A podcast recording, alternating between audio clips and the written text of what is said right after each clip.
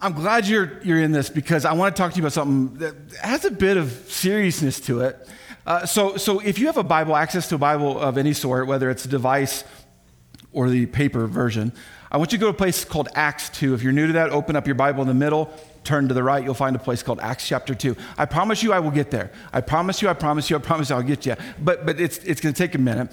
Uh, while you're turning there, or, or maybe you're just like, I'm not going to turn there, I'm just going to wait for David to show it up on the screen. Uh, I, want to tell you a couple stories that help us get to where we need to go. First one was this. Uh, when I was a kid, uh, some would call it a holy terror. I wasn't even that, I was a terror. Uh, I grew up as a, as a pastor's kid, and if you're familiar with pastor's kid, there's a, kids, there's a bit of a, a reputation, whatever, that, that I justifiably earned. Uh, and, and here, here's what it was: is I would show up to church, and I would hear very often, um, "Hey, David, in your dad, the pastor, you should be perfect." Yeah. Yeah. Now, some of you would be like, well, I bet you tried to be really perfect. Nope, that was the opposite.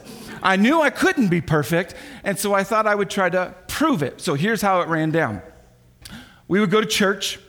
Uh, my dad would be off doing his, his regular thing, and I would go to a thing called Sunday school, which basically was just a, a class of us, uh, like ages, together, and I would terrorize everything to prove that I wasn't perfect. Some examples uh, that I'm told, I really don't don't remember any of this, uh, was that one, at one moment during the middle of Sunday school class, I jumped up on, on the table and began beating my chest, acting like the Incredible Hulk because I had seen it recently and I thought, well, this will be fun.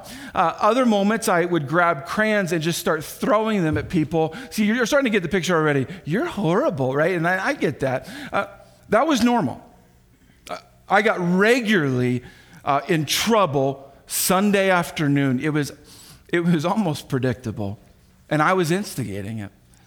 And I'll never forget uh, one Sunday afternoon, we had had lunch, and, and I had been especially bad that day. And, and someone, our, our, house was right next to the church, someone rang the doorbell, and, and I was able to go to the window that was to the side to see who was coming. And it, it was my teacher. So I knew uh, what's the best thing to hide. So, so I hid, but I also wanted to overhear the conversation. My dad goes to the door, opens up the door, and, and I don't hear everything they talk about, but what I do hear is my dad call me to come to the front door. And I went.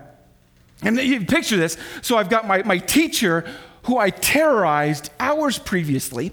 I've got my father, who I am equally as scared of in this moment, going, It's all done. It's over. They're going to they're gonna send me off, so this is not going to go well. And here's what my dad says Hey, um, your teacher wants to know if you want to walk down to the park and go fly a kite together.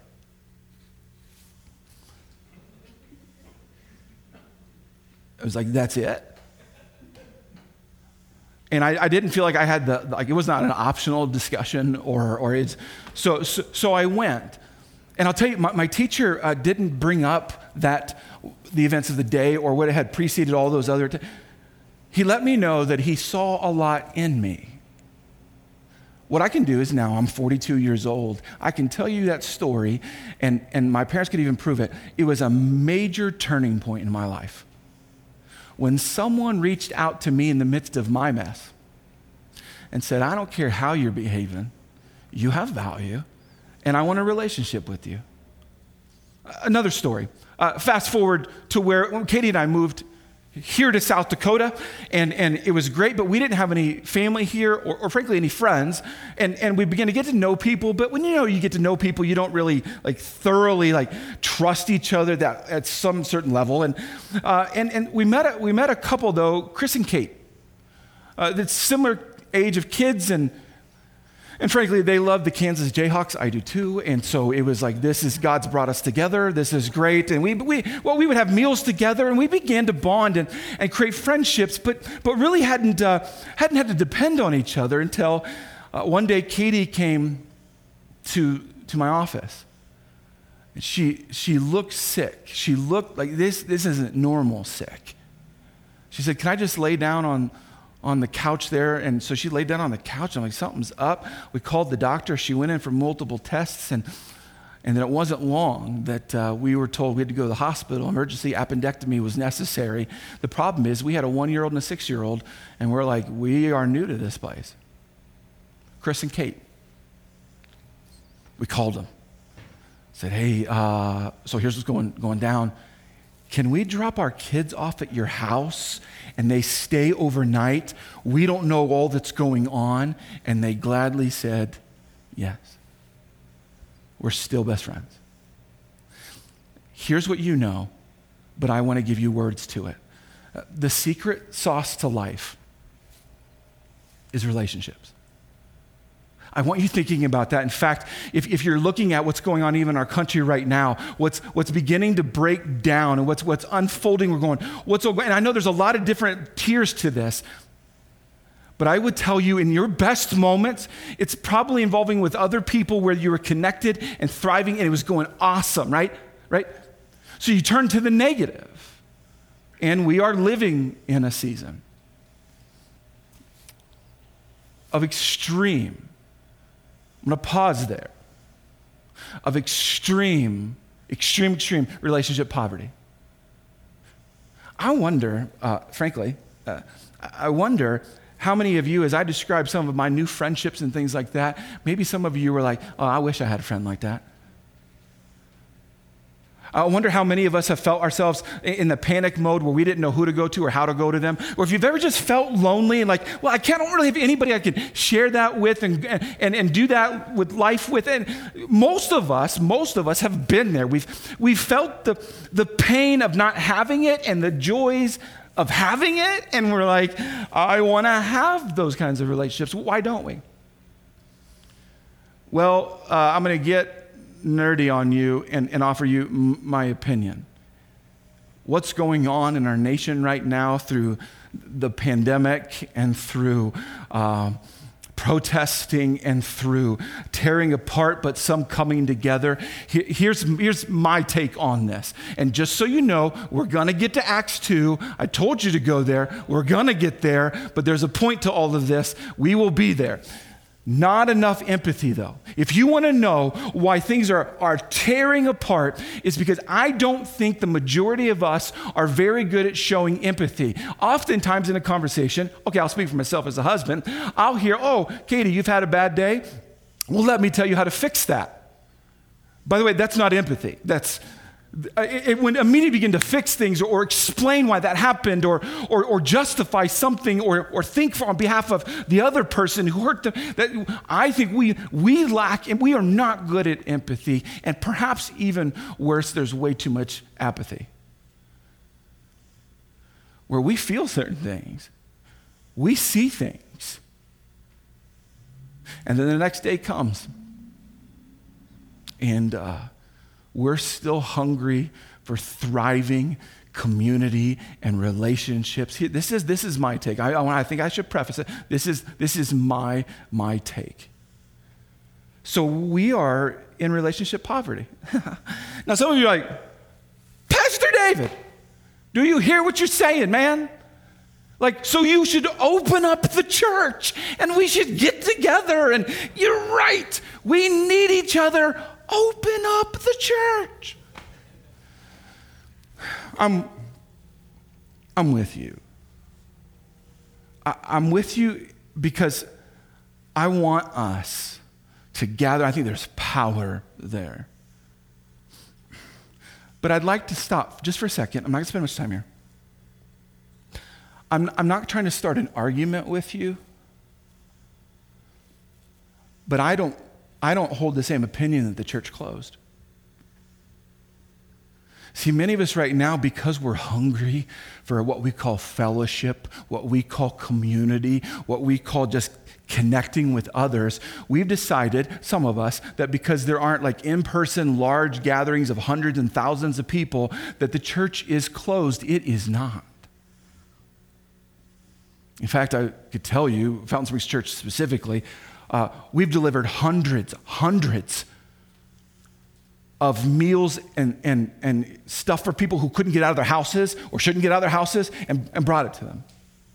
Small groups have been meeting, uh, some via Zoom. Are you not tired of Zoom? I'm tired of Zoom. But they've been meeting on Zoom and, and doing this, this thing. And, and, and other people have been like just getting online and, and, and you know, you're chatting. Some of you right now, you're, you're chatting and like, yeah, yeah. But, but can we say like the church did not close, uh, but, but things changed. And we, we moved a lot of what we were doing and how we were functioning to, to online, right? Yeah. But I know what some of you are saying. Online isn't the same. Can I get an amen? Maybe someone to yell in your house, right? Uh, online isn't the same as in person. It's not. If you're wondering, does he know that? I'm the one to put it on the screen. I know it. It's not the same. It never will be. There's no technology that can step in the place in line for an authentic, real relationship and community. There, there will, it will never be invented. I mean, there are some people trying. It won't happen. No technology can replace what is, what is ideal.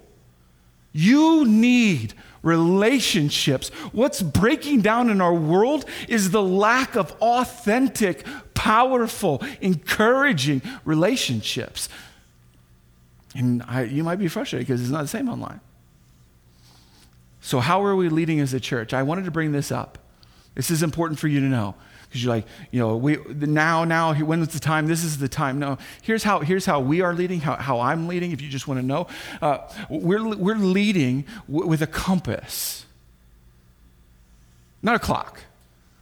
I would I love clocks. I regularly have a schedule and a routine that I go through and I love it and I thrive. It's awesome. But sometimes in the midst of trauma, pandemics, riots, protests, angst, racism. We got to look at the compass because time doesn't fix it. In fact, let me, let me show you uh, perhaps a, a, picture of what some of us are wrestling with. Uh, because when you're wanting community and relationships, we want to get together with everyone. Everyone sounds awesome. That sounds great. Let's do that. Let's get together with everyone. Yeah, we have a right to. The president said we're essential even though Jesus said it first, but we're essential, we're essential. Eh, let's, let's do this, let's do this. Yeah, yeah, yeah, yeah, yeah. Some of you are like, no! Right? And typically, we live life on what we call pendulum, where we swing from one to the other, one to the other. And we see life as that. And I would tell you, this space here, this is where relationships happen. And if you ever find yourself desperately lonely or not knowing who to turn to or who to encourage you, who even have anybody in your life challenging you, this is the space, this environment here. We need this. We need to spend time there. So whether you like it or not, I love you. Whether you like it or not, we're looking at August as a time where the large gatherings will happen. And you're like, why, David? because you and I need to get better at that middle part. And so uh, there's a lot of data out there that might say we shouldn't get together. There's a lot of data out there that says we should get together. Here's, here's the deal you and I need relationships. So let's let this season teach us that. Let's get better at being friends. And so I told you we'd get to Acts. We're there now. Okay. Okay. Here, here. This is powerful, by the way. I made you wait. Uh, here, they devoted, they devoted, it's a big word, devoted. They didn't like, well, maybe. No, they devote, they devoted themselves to the apostles' teaching. See, some of you are going to tune me out. Like, see, David, we need to gather for sermons and blah, blah. Okay, listen. They devoted themselves to the apostles' teaching. Yes, very true. And, and, and to fellowship. Ooh. To the breaking of bread. And to prayer. That, that word fellowship deserves some time and explanation. So let's, let's go nerdy here. That word, here's, here's the original word. This is this word for you. When you and I talk about fellowship, you might be going, I've never even heard of that word. I don't even know what that means. Uh, fellowship, it's a powerful word. At least it used to be. If you have it in your life, you know the power of it. It's more than friendship. It's more than like, hey, yeah, I think they're one of my friends on Facebook or I think we like each other on Instagram, or I kind of I work with that person, or I, oh yeah, I know them. I kind of know what they're like. No, no, no, no. You got to go deeper than that. It, it's more than friendship. It's it's connected by by giving and receiving, meaning that when you're together, it's about what you give to each other and what you give to others, how you serve people, how and, and also what you receive, the encouragement, the challenge. It's a powerful level of community and relationships. The verse tells us that they were devoted to this. Here's what I would argue. I'm going to tell you this as a pastor. I'm not sure that our church has been fantastic at being devoted to this. I think we've been devoted to the teaching. I think we've been devoted to a lot of good things. But if you want to know what's breaking down in our nation, is we have not been devoted to true, authentic relationships. So let me say something that you know, but it's my job to tell you.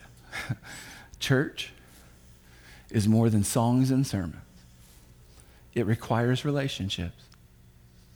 I know you know this. I know you know this. I know you're smart. I know you're like, oh, yeah, but, but we got to start living this. I'm not trying to degrade sermons. I mean, just for a second, think how ludicrous it would be for someone who's preaching a sermon to say, yeah, sermons are dumb. I'm not saying that. That's, has, you guys should always listen to all the sermons, like so intently, okay? But that should not be your entire relationship with God. You've heard me preach sermons that don't just let your relationship with God be one hour, but also you need to leverage that one hour. So, what if you and I were to say, you know what? I'm going to take you up on this. Fountain Springs Church has made it very public that we're looking at August at regathering with large gathering. So that leaves two months. Two months, let that settle. That'll make you throw up for a second. What do we do for two months? Like how, two months. Like what do I do for the next two months? Do I do I get mad at David for not? No, no, no, no. Don't, you, you can be mad at me, but but what else do you do while you're mad at me? Okay. What what else? Let's get better at having relationships. Let's get better. Don't you can look at the national news. You can look at what's going on and complain about it and whine about it and judge politicians and this and that. But what if you and I said, you know what? Well, since, since they're not opening the doors the next two months, what am I going to do?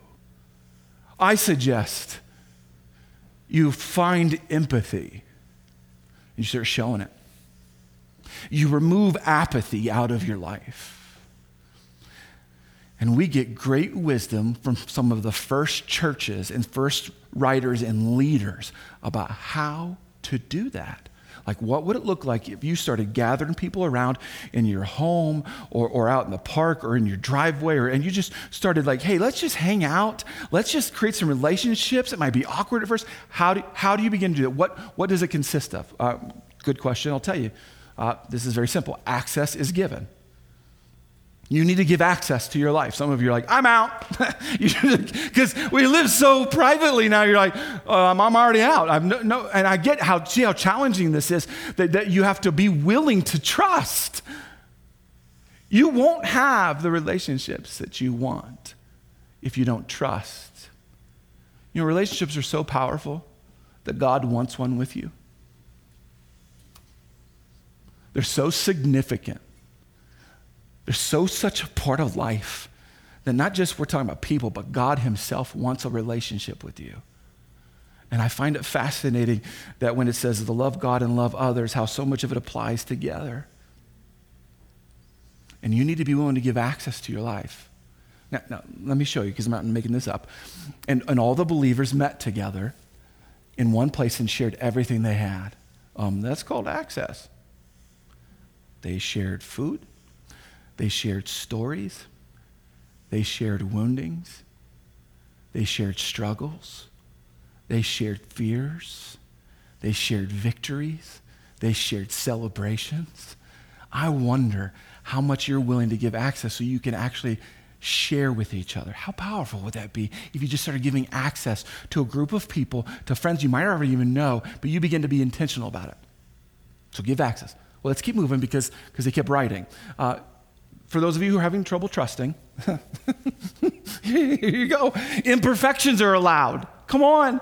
Because is that not what you were afraid of? Most of us are afraid of that. We're like, yeah, if I give all access, well, then they're going to learn about such and such, or I'm going to mess up and it's all going to be over. And you might even have your own story of that, right? Where you're like, oh, I got proof. I understand.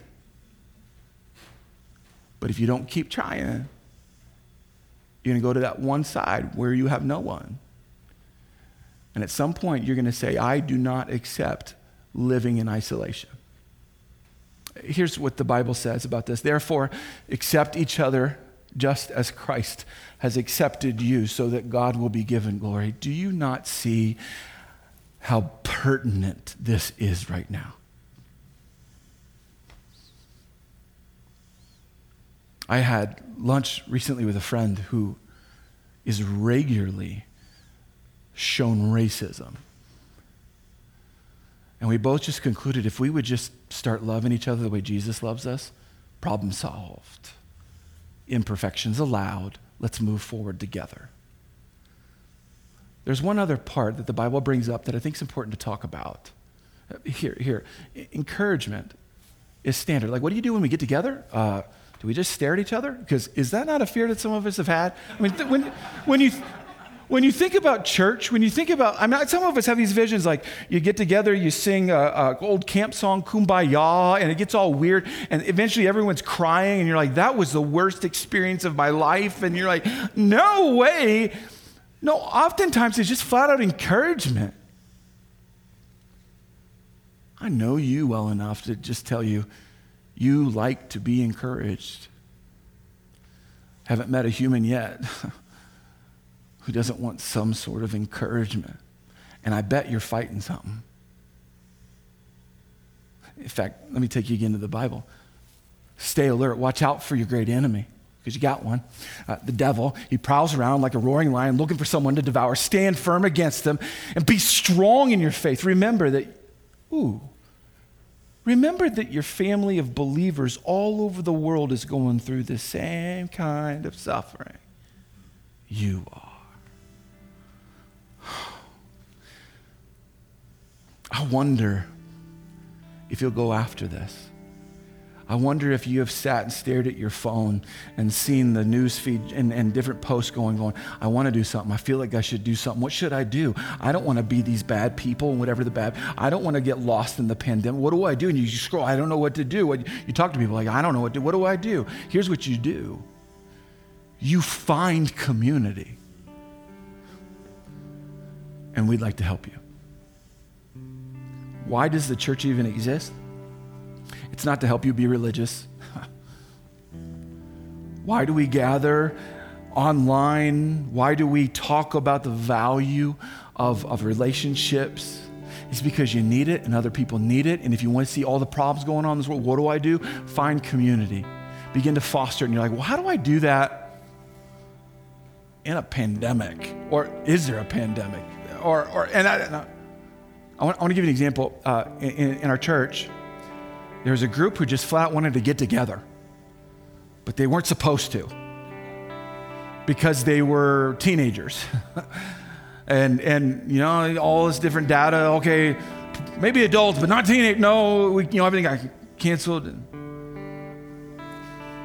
going to show you what they did.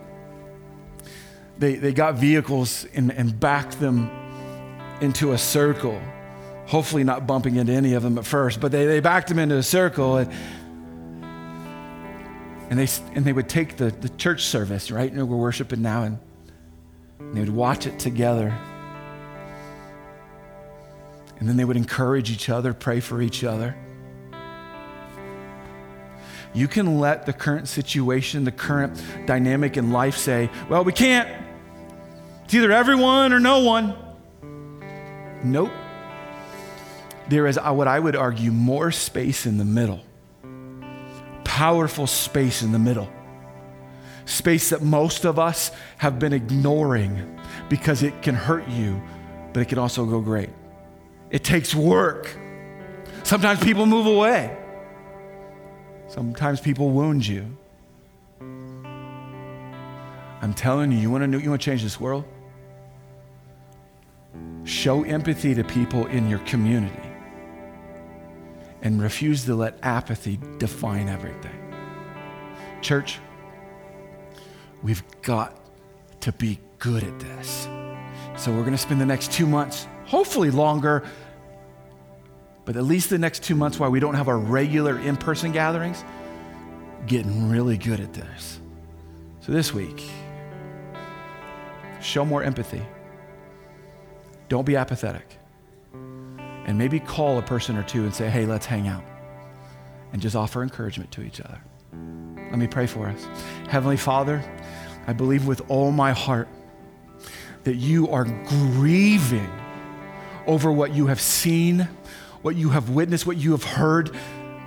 Yet you know the solution. You know that all of our hearts, if we would just let you lead us, if you would let, if you would speak into our lives in such a way, if we would open up ourselves, say, God, what do you want? How do you want us to treat people? If we would let that happen, change would happen. Hope would begin to be born. God, I pray right now for those who have tried to start friendships or groups and they've been wounded. Lord, would you help heal that?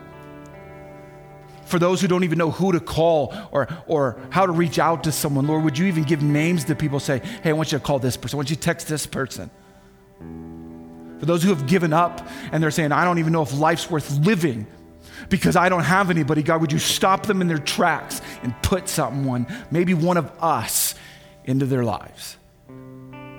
But God, we choose to be a church that feels wrecked by not being able to meet in person. But God, we're going to let this wrecking mature us. So, Lord, we commit to you to being better at loving others. Thank you for this opportunity, God. We pray this in the name of Jesus. Amen.